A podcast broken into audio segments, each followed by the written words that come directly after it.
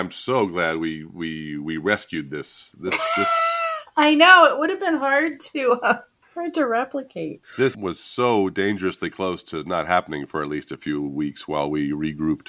Yeah. But man, what a great save! Just because great to see Asha again. It was great to uh, see her back in the fray. You know, she kind of retracted into herself for a while while she uh, coped with her dad's death.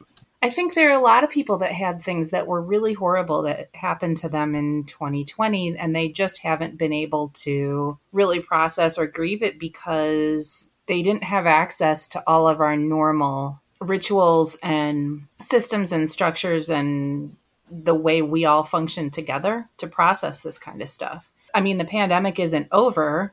People are back doing a lot of normal things, but there just sort of hasn't been any recognition that we're still in the pandemic, that there's still some stuff we can't do. I don't know. It's just all kind of screwed up.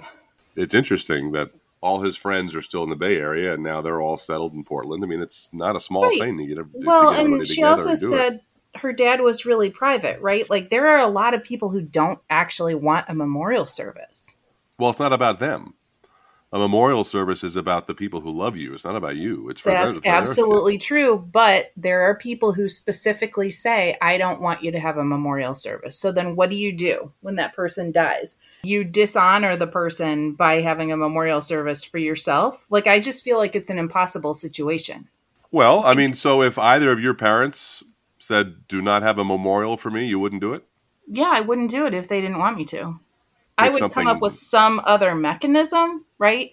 But I'm also a rituals person, right? Like, I mean, I love a rubric, I love a ritual. So if I was cut off from the normal mourning ritual in our culture, I would come up with something else. But, Yeah, I think they just get together and say, "Don't call it a memorial." right. Just we're all getting together because we need to grieve this out. And you think about how many cultures have conflicting traditions around disposing of the body, burial, cremation, whatever, but most cultures have some concept of awake, sitting Shiva, whatever you want to call it, right? Of the people getting together and telling stories. I don't know. I mean, no, but if my parents were like, I don't want a memorial service, although I can't imagine either of my parents being like that. You know, a couple of years ago, they bought burial plots. After I didn't know that. yeah, after my dad's uh, brother died, they went and bought their own plots. And that was our Christmas gift one year. The gift was that my brother and I would not have to deal with it when they died. That was the gift. Well, what about So- you? Have you thought about where you'd like to be? Oh, I've absolutely thought about the whole thing. After my uncle died, I wrote exactly what I wanted to have for my funeral and all of that kind of stuff and sent the order of service and the order of everything to, both to our kids and to my brother and sister-in-law. And yeah, I would like to be right. cremated and the joke is that I would like my ashes divided and put into one of those, you know, like your ashes put like into two paperweights and force each of the kids to display the paperweight with my ashes prominently in their house. Like, always a joke. for real. But what kind of quantity of ashes goes into a paperweight? I mean, how big is this paperweight going to end up being? I don't know the ones. So the reason I know about these paperweights are that when my grandmother died, my uncle and I were the ones who were in charge of the funeral, the obituary, all that kind of stuff, and we were at the funeral home, and they had these paperweights there, and they're I don't know, they're like maybe four to six inches in diameter, and they just look like a swirled blown glass paperweight. It looks like sand on the inside, but it's ashes. And you're letting the kids control what those paperweights eventually look like, or do you well, the kids are going to control the whole thing. I'm only like I don't have any control over whether this actually happens. I just created a document to give people guidance. If they don't follow through, it's not going to be my business at that point. I'm So they got to figure out what those paperweights are going to look like. Like Um, maybe it'll look like that Nutcracker that's been sitting around here for 11 years. I'm providing them comic material. I'm not dictating any actual actions. Well, maybe since it's two boys, they could have statues of matching gay cardinals. Maybe they could have matching gay cardinals. that would be appropriate. Well, I really enjoyed uh, this is Asha Dornfest. Her first claim to fame, I think, was Parent Hacks, which built into a huge platform way back in the day.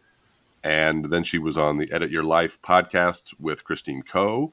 And now she has re re re emerged as a writer with Parent of Adults. because her nest is empty, but her heart is full. I, I'm not sure we're going to use that. I liked how she said, like, she's on the other side of it now and ready to write about it again because, you know, nothing mutes your voice like being really unsure how you're going to get through the day. What struck you about our discussion about how she's moving on now that her mom's in town and, you know, she's kind of establishing the new template that's going to take her forward? Well, I thought that was it. It was the establishing the new template, the renegotiation of everything. I think it's been interesting. Like, you know, my parents and I have sort of renegotiated at every stage, right? When I had our older son and became a parent and they became grandparents, like that was a renegotiation, you know? And then a couple of years ago, my parents had will drawn up and power of attorney documents and stuff like that, presented them to my brother and me. And that was another renegotiation. So it just feels like a renegotiation at every stage. And I think it's very good for Asha that she's able to be so conscious about it and that her mom's being so conscious about it too. I also find it very heartening that they're be able to do this renegotiation of their relationship after Asha's kids are out of the house too, because then it isn't like finding a new situation in all ways. It's just sort of their relationship with each other. And I'm so happy to report that I'm taking down these huge trees. I'm looking forward to your chainsaw, by the way. um, but I cut down a lot of trees and put them in the compost bin, and they took them. Wow, good. Well, why don't you stop by here and drop off your chainsaw, and I'll give you Being Mortal. That'll be our okay. swap. All right, that makes sense. All right. Well, then, so here's episode six with Asha Dornfest. And I got to say, we're publishing it on the longest day of the year, and it seems appropriate just because when you look at a day that has the most light of any, that's going to feature Asha Dornfest. She's laughing silently. I'm laughing silently because you're so sentimental sometimes. I'm very sentimental all the time. Yeah, it's true. You are very sentimental all the time.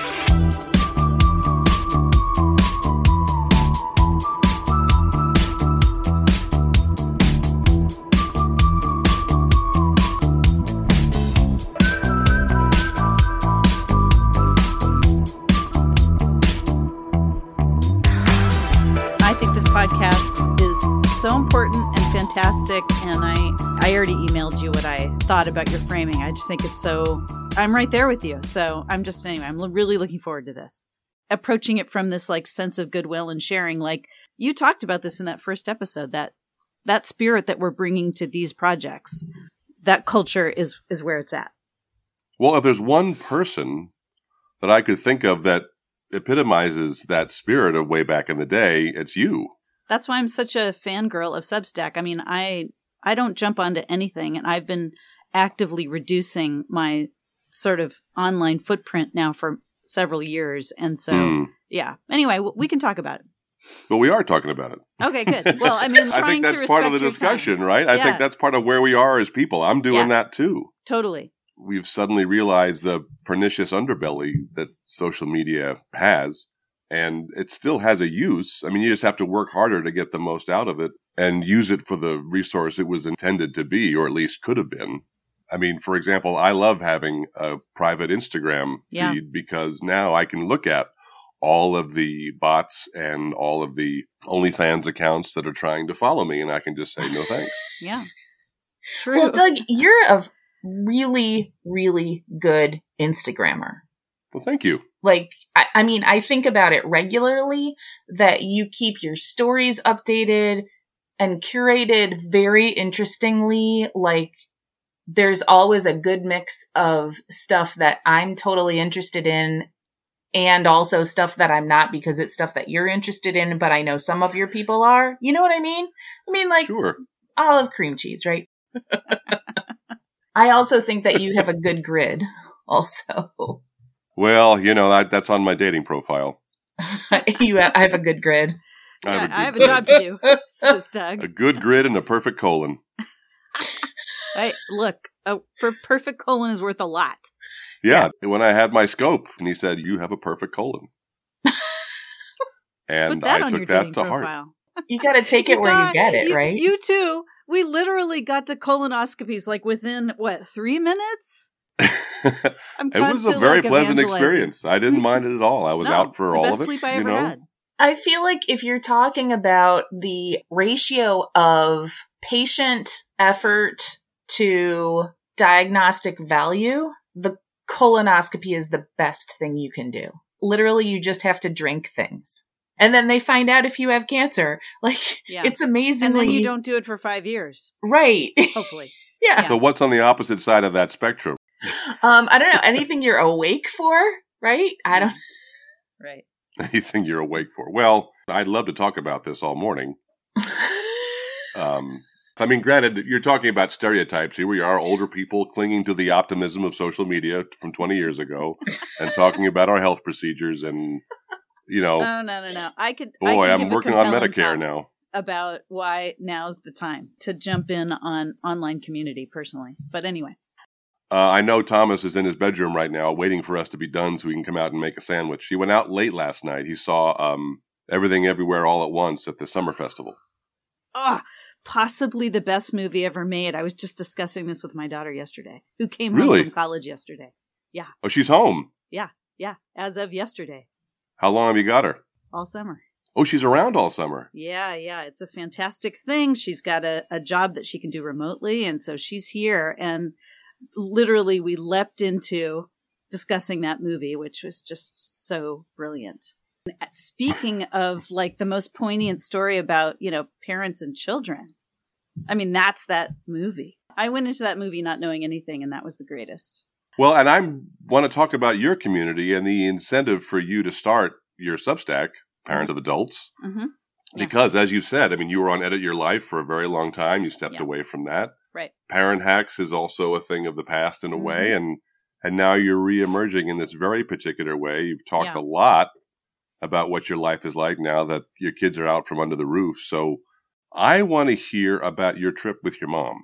I think, Oh. I mean, you chronicled it so well, so beautifully. How long has that been in the works? As something that either you and she wanted to do, or she wanted to see and you wanted to accompany her? But what kind of planning went into that? Well, thanks for asking. My 83 year old mom has just recently moved to a retirement community in Portland. And it's a huge move. So there's a massive story behind that move, of course. But the bottom line is that move is behind us. And we decided, my mom and I, to plan two separate road trips, sort of to celebrate, sort of to just realize that we don't only have to do the hard stuff, we can also do fun stuff. And I grew up taking road trips with my parents. My mom is a veteran road tripper, knows the US highway system like the back of her hand. And she is a very sort of compromised health and mobility at this stage of her life. So Hmm. going on a long road trip is sort of a big deal. She uses a walker. You know, she can't go upstairs or really walk for any length of time. So this was definitely a thing.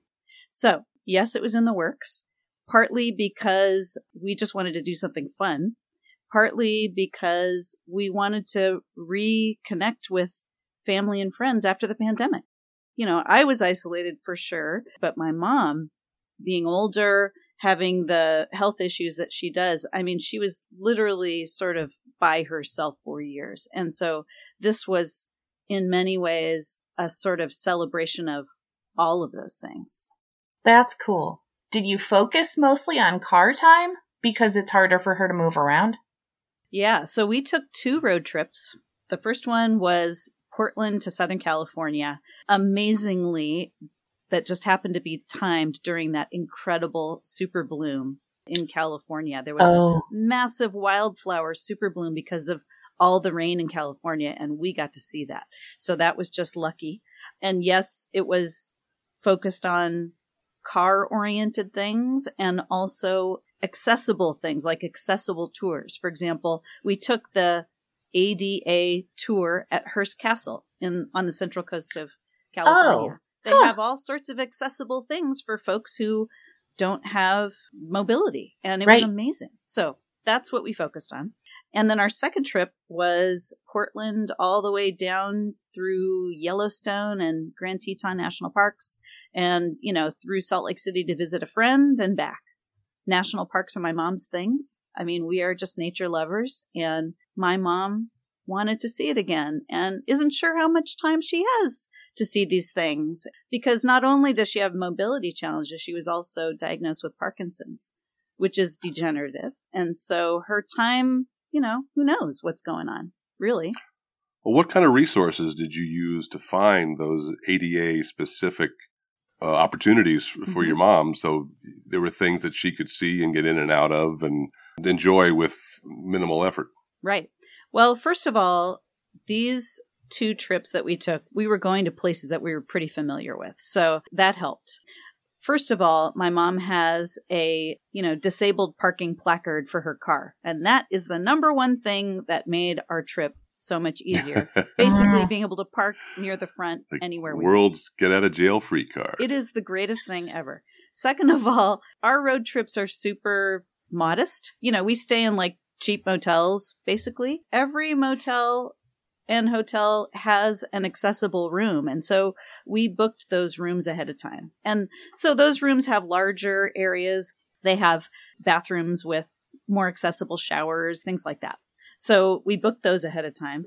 And then other than that, I just Googled. You know, mom said, Hey, you know, she would say something because she knows all these places. What if we went here? What if we went there? And then I would start Googling to see what the accessibility of those either tours or destinations or whatever else was possible.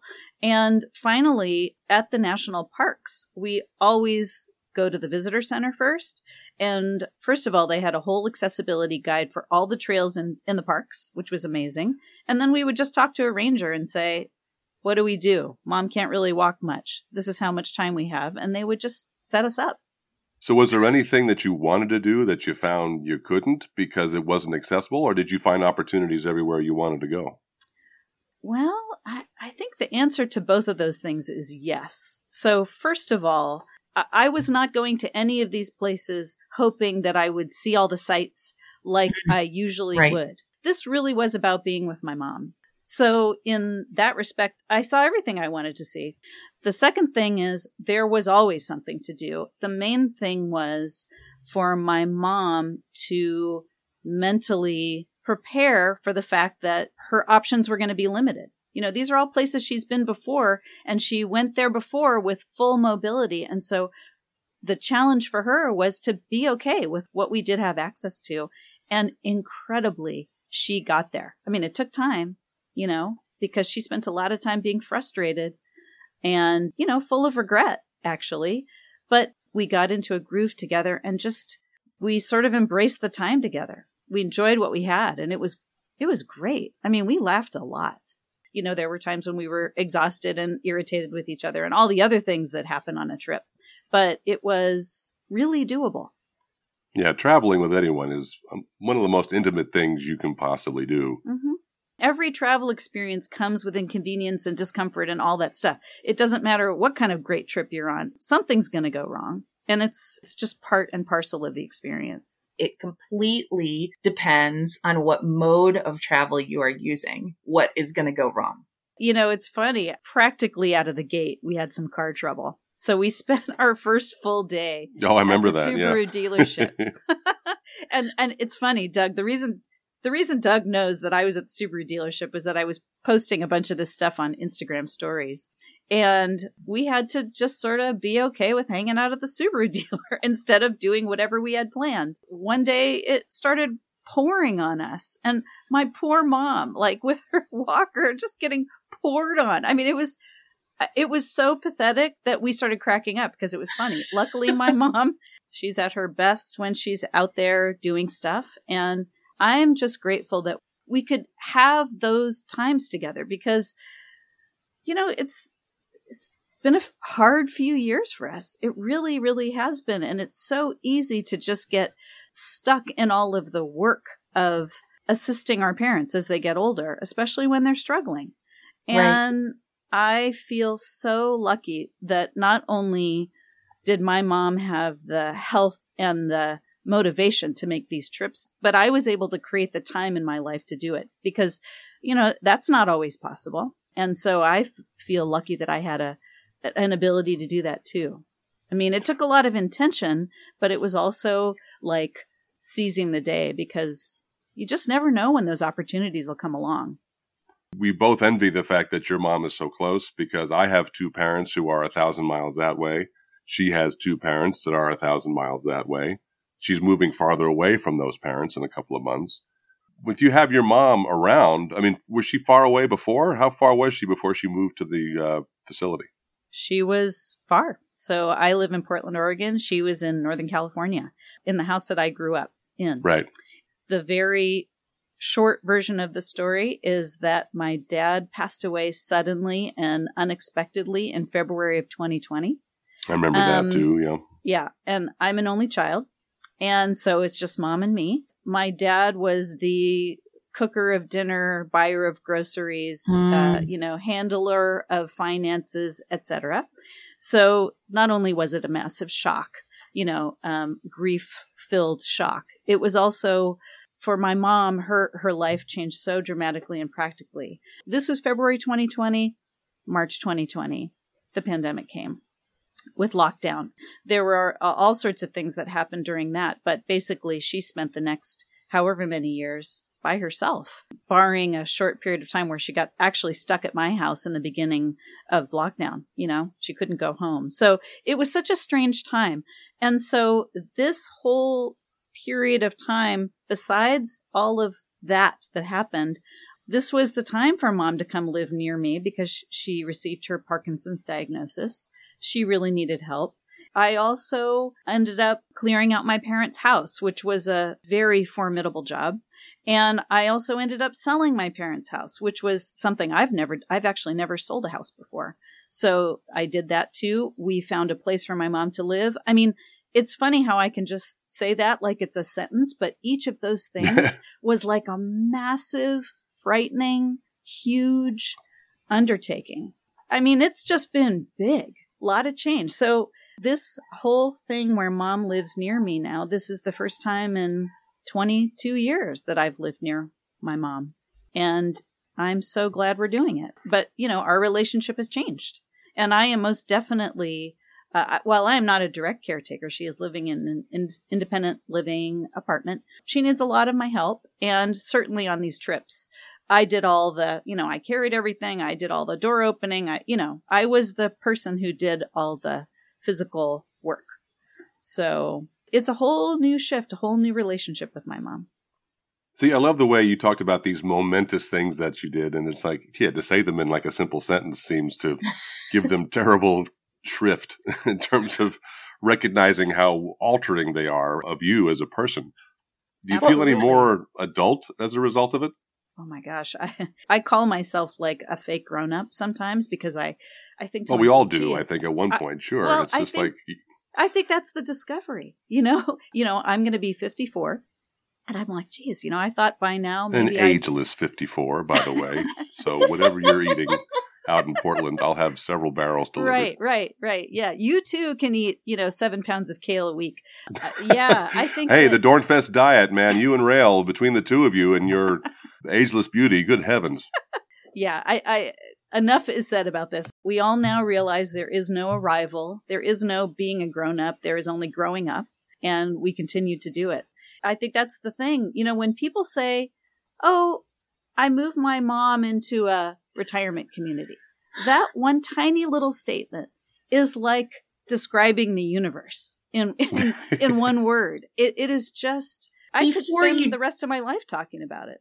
Before you do it, when somebody says I moved my mom into assisted living, it sounds like remember those moves that you used to do when you were in your super super early 20s where you could move everything that you had in a cab from one apartment to another so apartment, true. right? And I think yes. because there's not a whole lot of room in an assisted living, people think it's like that. They don't understand that it's culling down, figuring out what your parent needs and what your parent can stand to live without. They have all of their things that they've had forever. They have to edit all that down to what they really need sometimes you're dealing with memory issues too. And then you have to figure out what to do with the rest of their stuff. And then you have to figure out how to sell a house. I mean, yeah, I like, I went through it with my grandmother's stuff and then with my uncle and then to a certain extent with my parents. Like every time it's just like, wow, why isn't there some sort of like ceremony for when you finish this, right? like Shouldn't going and signing around this? at the I closing thought- is not a big enough deal. I've thought the same thing about empty nesting. Where there really should be more ritual around these these transitions. But you know, to speak to what you were saying about the downsizing process and even the thought process that goes into before the downsizing, all of that, it, it is so huge and momentous, and it's different for everyone. I will say one practical thing for you, systems thinker, um, and that is there's an entire industry or field of expertise called senior move managers. There are actually people and companies that one can hire. Generally, it's significant expense, but they do exist and they're amazing who help with the decluttering part, the actual moving part, the packing part, all of that stuff. There are people to help. You know what's really fascinating to me is the fact that Magnus had so much time to bring up the Swedish art of death cleaning and hasn't done so yet. Don't think I'm not thinking about it, Doug. oh, I know you're thinking about, About it. it. That's why I was I'm waiting for you about to it because interject. you keep resisting watching the show, and no, I watched show is one. It's just just it's, it's another hoarding show. That's all it is. But it's, It's with not eccentric another- characters who talk about sex more. Swedish hoarding show. Exactly, which means they have more libertarian views about body parts and stuff. Well, that's probably true. Body Um, parts. All right. Asha, have you Well, all right. I saw one episode, and this woman apparently collected exotic dildos. Oh, I see. Literally body parts. Okay. Yeah. And she had to declutter her dildo collection? She Yes, had to declutter her dildo collection as a way of. You know, they talk a lot about how people who carry a lot of stuff are living in the past and are kind ah. of held down by their nostalgia. You surround yourself with the comforts of things that remind you of better times, and that retards your process going forward. And so there's a lot of conversation. One of the three people involved is a psychotherapist and talks about stuff like what are you clinging to? What do you think about? What are your favorite times? You try to detach the intrinsic value of something and recognize that ultimately it's it's just a thing and ideas and memories are in your mind. They don't need to be reinforced by having a pile of stuff, dildos or otherwise, that just clutter your home, but also clutter your forward thinking. hmm It's all true, and it's such a complex process, and it takes time. I, I guess one thing I would say about all of this is that as overwhelming and difficult and inconvenient and all that stuff, I will say that as an only child, I have lived in fear of my parents getting old and dying for my whole life, especially my dad. In, in some ways, it almost kept me being like a kid myself you know, it's interesting. You said, Did you grow up a little bit? That is part of what helped me grow up, realizing that I could survive this. Not only that, I could learn from it. And I, that process of going through all those things, those, just those things that, that really do look like sometimes like trash. It was like an archaeological project into my own family history. And it gave me something. It's like parenting, you know, it, it's the hardest thing and it's the most joyful thing and it's the most painful thing and it's the most wonderful thing and it's all the things it's everything everywhere all at once you know and um it was the same when it came to helping my mom move and everything surrounding my dad's death As an oldest child, I feel somewhat the same. I'm gobsmacked that my parents are in their mid 80s and still with us and together and autonomous for the moment. I know I'm on borrowed time. I know inevitably I'll have to confront all these things about a system I don't understand. Even though, you know, there are helpful services, there are also parasitic services. You know, they are making money off of your vulnerability and your need for assistance. And there's a part of me that will never dislodge the idea that they're going to take advantage of a situation and look at like a very valuable armoire and say, yeah, I could probably get about 30 bucks for this. yep There's, there's that level of mistrust that mm-hmm. just is in my DNA, mm-hmm. unfortunately.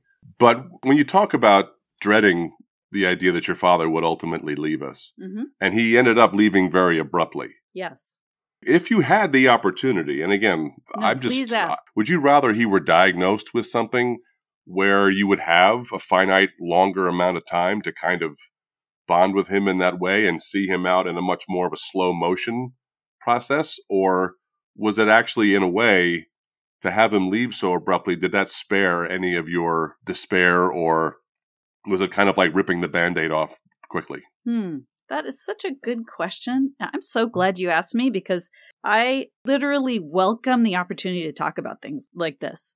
My dad's very sudden death, I am grateful for it in that he didn't have to experience really decline and the fear or, you know, whatever that comes with that. My dad was a daily exerciser. He was unbelievable. I mean, this man had a six pack at 85. Okay. He well, my dad does too, but that's just why he's watching golf. Just was like that. He was. oh my god. Ah. Okay, my dad enjoyed his six packs as well, both kinds. Um, but anyway. By the way, I'm not surprised that your first answer was a selfless one. Well, for me, I certainly wish I had time because my dad, you know, he was sedated for the last period of time. I, I couldn't talk to him. But, you know, I think the bottom line is there's no way I can answer this because when I think about the fear that I've carried all my life, I had to go to a therapist to discuss this fear and have a therapist tell me that I would be okay and that I would survive this.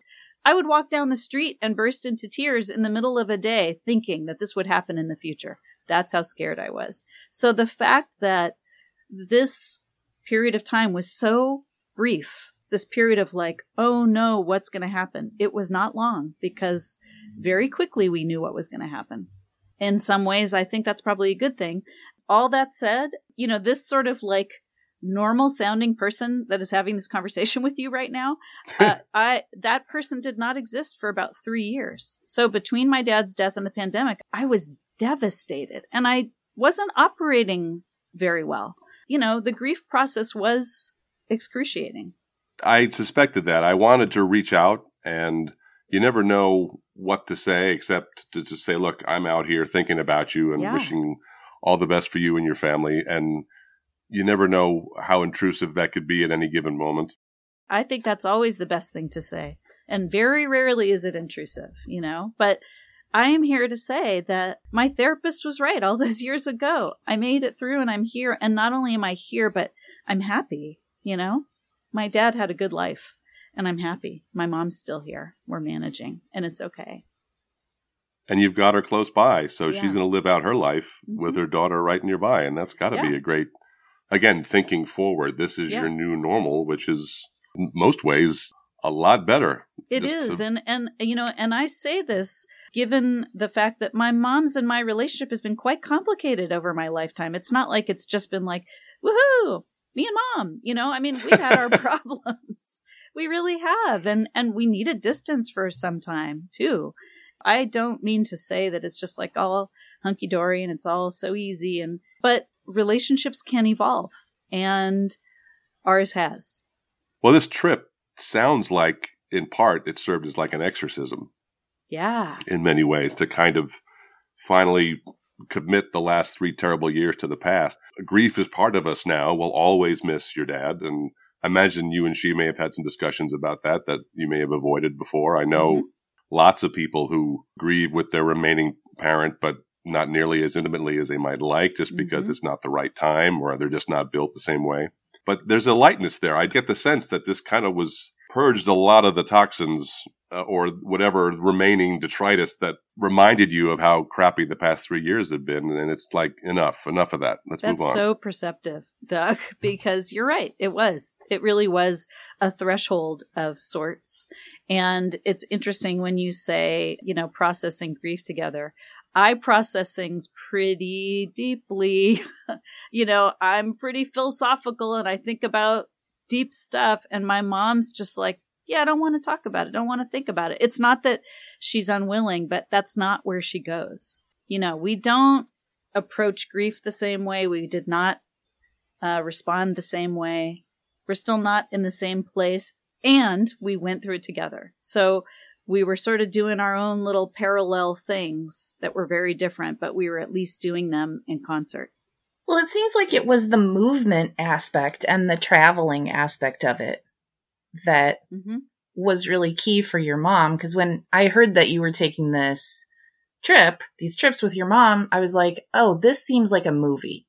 Almost like generic bucket list to do with your aging yeah, parent, kind of. Right. And now hearing you talk about it, it's your mom's modality, the travel, right? Totally. And it makes me think like, oh, there's nothing wrong with not going on a road trip with your parent if a road trip isn't going to be meaningful or have any sort of currency for your oh, parent. Oh, absolutely. I'm so glad you said that because it's not like, now, listeners, you should take a road trip with your parents if you really want to be a good kid. This is not that at all. My dad and mom took so many cross country road trips. It's ridiculous. And this was very much what can my mom and I do that's fun, that we both care about? So it was very particular to the two of us. Other people wouldn't have been able to do it. I mean, I'm sure there are people who are listening who are thinking about the idea of being in a hotel room with their parent and thinking that it would be the worst. Like they just wouldn't be able to bear it. Totally you know and and again i think that's the thing like we should all figure out what works you know? Like i grew up doing that. So that's why for me it's okay. My husband when i said you know i'm going to do this he said how could you possibly do that? Like my husband could never ever do that. He could not have come with us on this trip. It just happened to work for us. And there was a lot of overlap in terms of the things both you and your mom wanted to do. You could find that compromise and you can negotiate, I guess, when you need to. You know, like we went and saw an IMAX movie. Who doesn't like IMAX, right? We looked at beautiful viewpoints. You know, we both love scenery. So that was easy. It definitely took flexibility on my part, but we generally are both similar enough in our tastes and flexible enough on the details that we could make it work. Now, she's also acclimating to a new place to live. I mean, she's around her peers and hopefully fitting in there, but how much responsibility do you feel as the Portlandian, by comparison, to kind of help smooth her uh, transition as much as possible?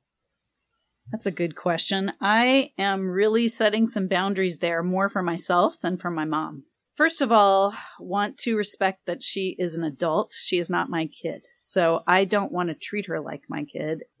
The muscle Take- memory, though, makes you think you might catch yourself treating her that way, even though she's not. Yeah, right. Like looking up the schedules for pickleball class, right?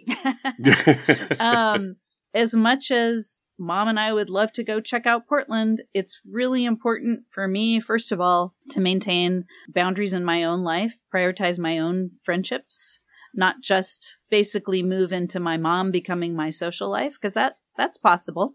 She needs to also bond with the people where she's living, if that's something that she wants to do. I mean, that's up to her. But if I'm constantly there filling every conversational need and picking up every single grocery and doing every little thing, it's just not in any way helpful to her in the long term. Yeah. You can't This be her only creating person. a new home. Yeah.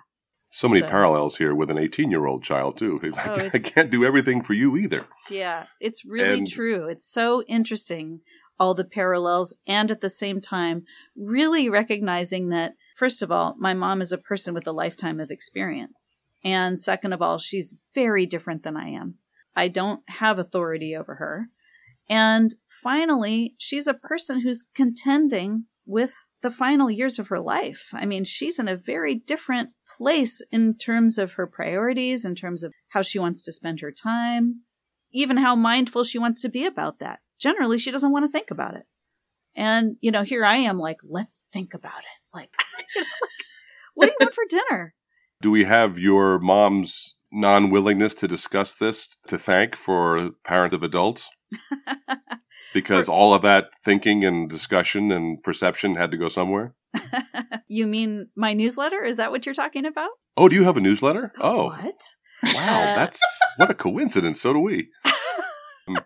Well, it is sort of ironic because I started this newsletter on Substack called Parent of Adults because I thought it would be really nice to write about this transition to becoming the parent of people who are, first of all, adults, and second of all, people who don't live with me anymore.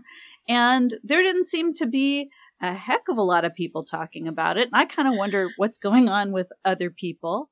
And so I started feel like the only people talking about it are really maudlin. Like Oh there's a whole lot about oh my god, you're moving your child into college. How are you going to survive? You need to take your, you know, your white knuckles of the death grip off them as you cry, as you leave them in their dorm room and all this stuff. That and is, like, that's I one of your best Laura Petrie uh, impersonations I've ever heard, and you're Yeah, good but at how it. do- we could, we could talk about this for many hours.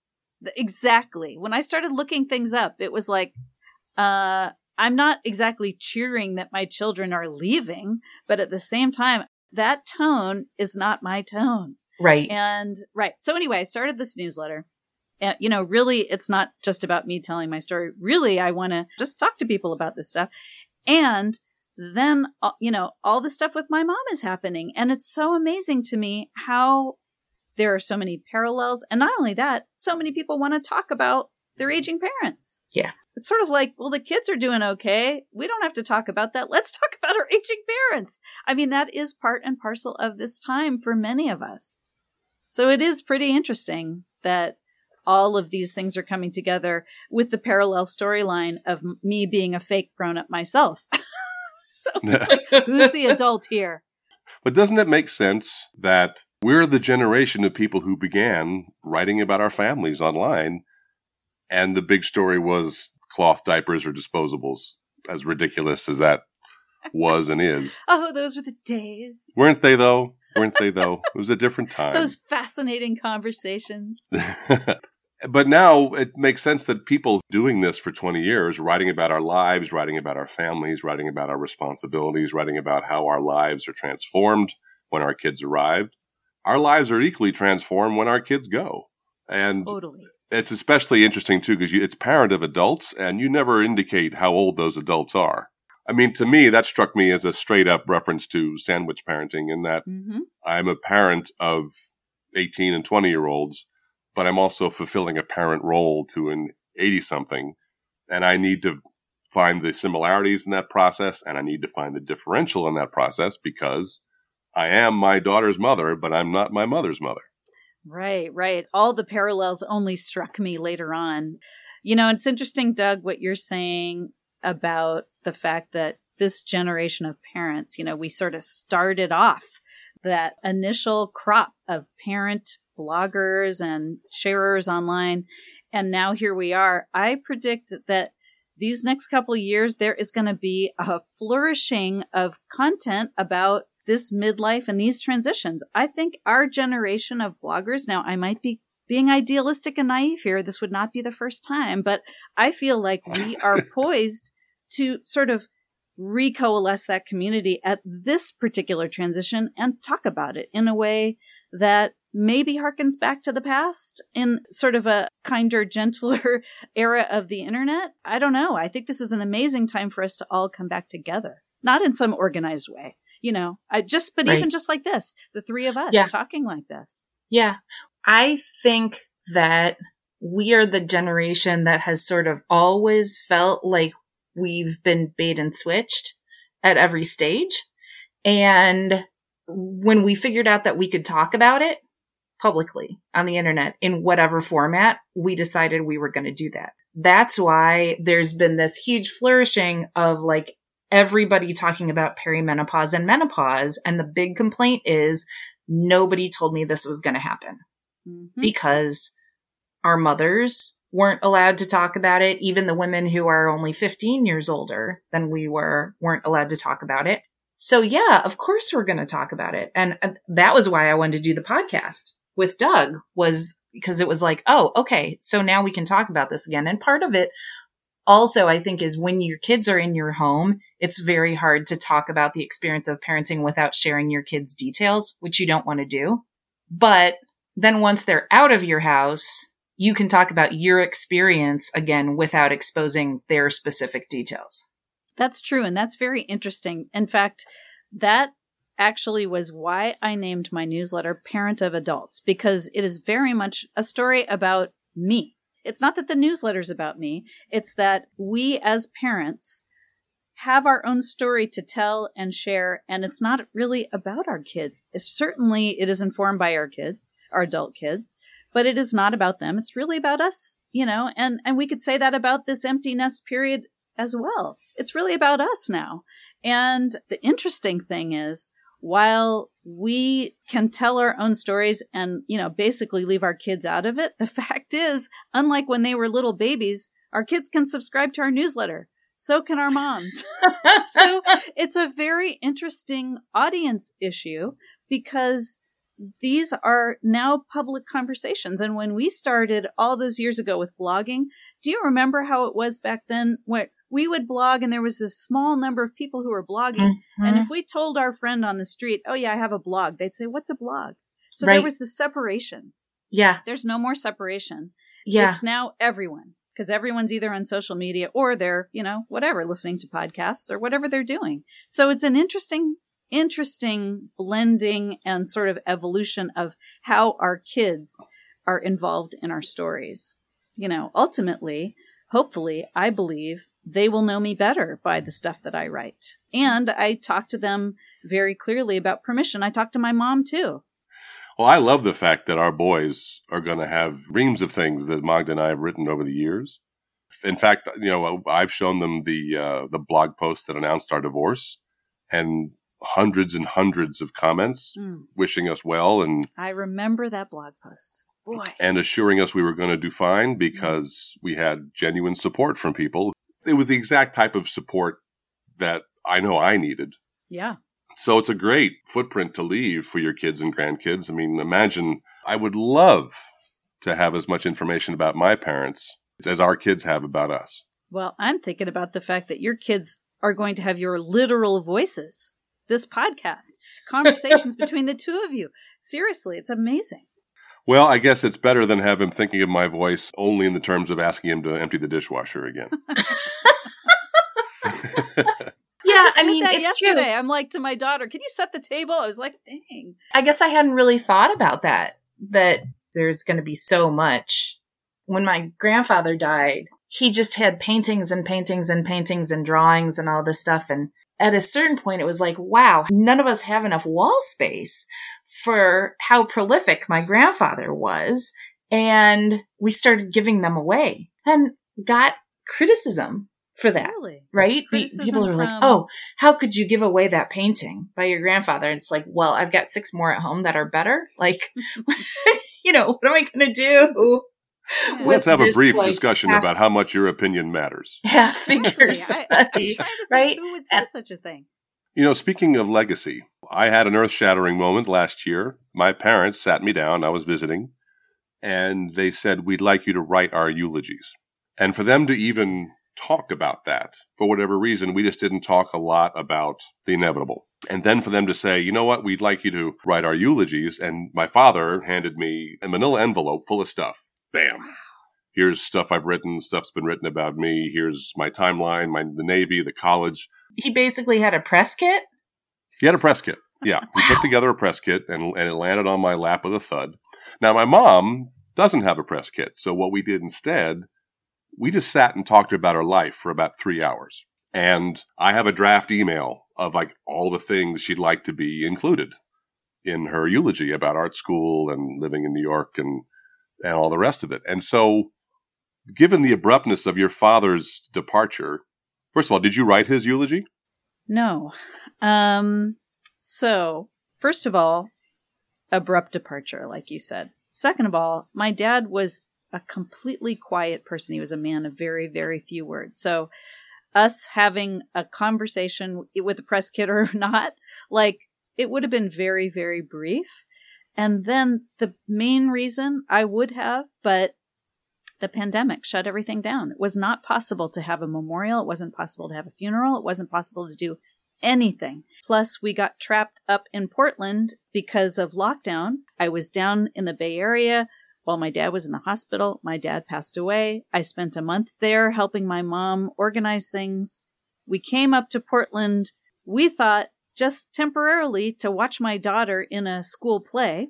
And then my mom got trapped here for lockdown. So we wow. were also in a place where we did not have access to my parents' friends or anybody. So there was no eulogy. There was a an obituary which I wrote, but that's what happened. And I think that what you're describing, Doug, that sounds like a total gift. First of all, a gift for them because I know that you'll write something amazing. But second of all, for them to give that to you, to trust you with that, first of all, to be brave enough to even suggest such a thing, basically to go there, but also just to open up those conversations. I mean, that's just incredible. Now, has your dad had his service? Oh, that's a whole that's a whole long story. I don't know that my mom is really capable of it. My mom has really been hesitant. I think rituals are so important and coming together is so important. And I think part of the reason that my grief was so long and so difficult to process was that I had no access to those rituals. Yeah, the idea of coming together to grieve was withheld from you. Yeah, yeah, and so for for one reason or another, a Zoom memorial that just wasn't possible or even conceivable for my mom. So it just was out of reach. Well, did writing the obituary help at all, or was it still too close to the bone? Way too close. I, I did so much during those early weeks, and I don't exactly know how I did it. So, no, no, that wasn't. I have since done a bunch of things privately, actually, that have helped. So, yeah, that's that's a whole nother story. It really is, actually. Well, reason enough to have you on again to Let's talk, talk about, about this. death some more. Well, I I respect the fact that I actually enjoy this was a private process for you, and it no. was a yes, it's private, but actually, I love being able to talk about this because it's so important. Strangely, there is joy in it. It's not the kind of joy like happy joy, but there is something elemental and grounding that I have experienced, and I feel like I don't know. I'm on the other side, and I can talk to people about it. Well, it sounds like the private nature in many ways was sort of imposed on you because, I mean, you have a great husband, you have great kids, you have a great mom, Yeah, but you don't have any siblings. That there's a particular grief that siblings can share that's Yeah. unique, right. and and you don't have that. hmm Uh, and I, uh, one of my best friends is an only child who just buried his parents within a year of each other, and he we talked about this a lot actually about how he processed his own grief because he really had nowhere to go. Yeah. There's just one little personal coda to that aspect of going through it alone as an only child. I have some amazing cousins, one of whom is my cousin in India, who is my, so my dad was from India, and my dad's brother lives in India. Um, his daughter is somebody who was very close to my dad and in many ways knew him almost better than I did because they both, you know, spoke my dad's native language and I don't. So that is something that's really, really lucky. And I think if there are any only children listening to this, I just want to say that there are people that are ready to share this with you. I found those people. You're not going to go through this completely alone. Well, and I think there's also a benefit to being an only and finding those people who want to go through it with you because not all sibling groups can go through it well together. Very And true. when my brother and I have gone through it, we were very intentional about verbalizing how we were going to stick together in the process and what was going to be important and what was just going to fall by the wayside because we had seen too many sibling groups fall apart over the death of an older relative and different priorities. So I think the assumption that it's easier if you have siblings to share it with is not always true. For me, it's very true. I agree with you. And there are those people who very strangely, and they regretted their phrasing, but I understood what they were saying.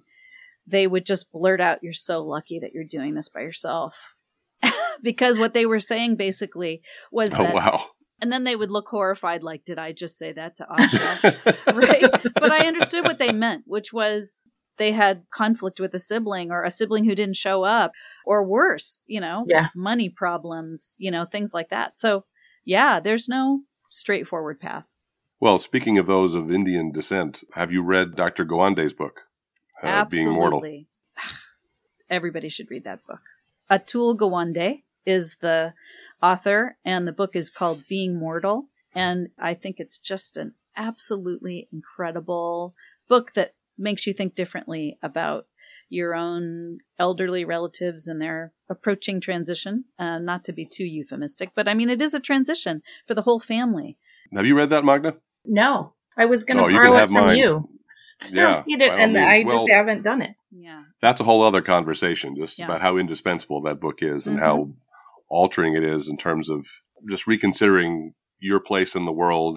I think the other thing that he did in that book, which in many ways, now that you're mentioning it, it informed our choice to go on this road trip and my choice to prioritize it.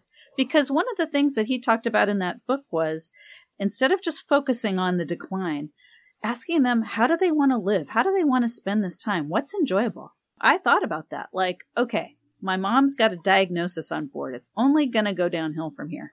And so, what is the best possible way to spend this time right now? I never think about my life that way. So, what choices do you think are ahead of you now that this new arrangement is in place and your mom is in her new home and you've kind of cleared a few of the cobwebs? How would you like your mom to spend the rest of her life? What other plans do you have? Well, interestingly, part of the urgency I feel is actually to start living my life with my husband. I mean, we've been living. Yeah, life, you mentioned that, obviously, yeah. but you know, the conversations with my mom, but obviously these last few years remind me that my husband and I also don't know how much time we've got. We're healthy right now. We could do some stuff. We need to do some stuff right now.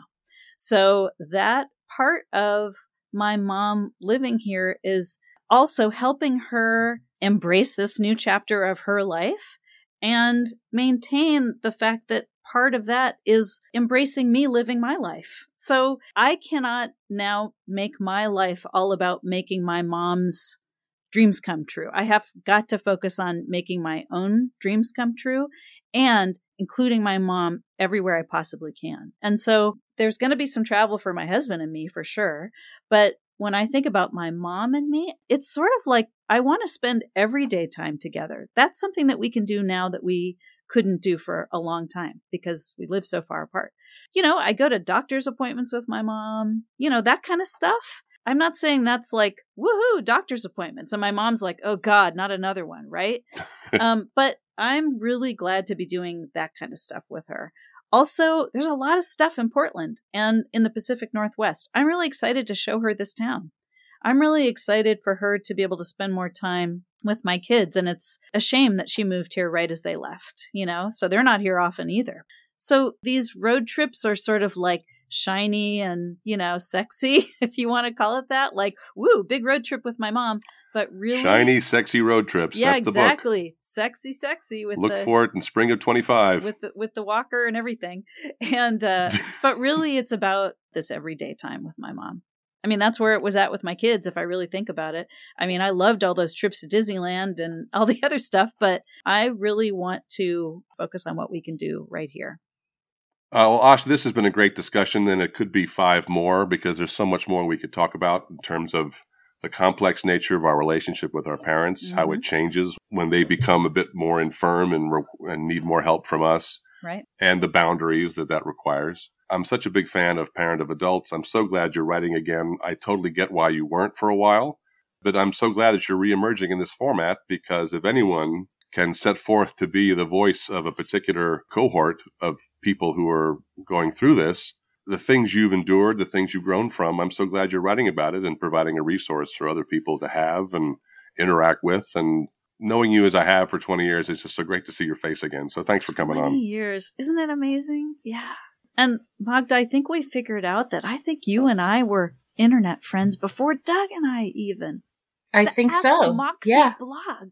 Yeah. Anyway, I just, I'm so grateful to be able to talk to you about these things, just that we can even talk about these things. Not to mention that, that we're recording it and sharing it and all that kind of good Right. stuff. Podcasting is the most incredible thing. And I was very sad to stop podcasting, but it became so clear to me that my life had changed so dramatically, so much that I needed to catch up with that life before I could really talk about it. So yes, I'm I'm thrilled to be writing again. I think it's important, but really I'm I'm thrilled to just be connecting again. That's the main thing. And share and laugh about it too. There's a lot that's funny about all of this stuff. Well, that's how we literally managed to whistle past the graveyard. okay. Right. And if you ever do decide to go back to podcasting, I mean, you have both the voice and the voice to be a mm-hmm. huge part of it. So, Thank whatever you're going to do, you know, the two of us will support you to the end. I feel the same about you. I don't have any Oh, wow, memory that's for like- years of the like. I don't have any memory of which year was don't which at all. No. Yeah, I, I don't either. All I Well, know that's why you and I are a good team in that way. Yeah, yeah. All I know is that they were formative years for us, not only as writers but as parents. You know, Yeah. and we and we went through it all together. Yeah, Yeah. Like you said, Magda. You know, like this is not what I expected. This is Right. not what they told me this was going to be like. That brought us together. it absolutely we're- did. Sorry, go ahead. Oh, that's it for me. No, I cut off Magda, so if you wanted to say it, you know, it absolutely did or whatever. Oh, it Yeah, absolutely go- did. this is the curse of us podcasting together is every time I try to say something, he says something and then he stops to let me say something and then I say something and he says something.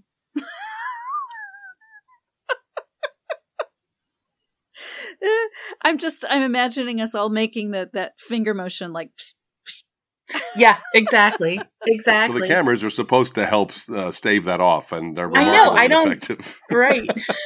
Yeah, but you know, it's also like a practice thing.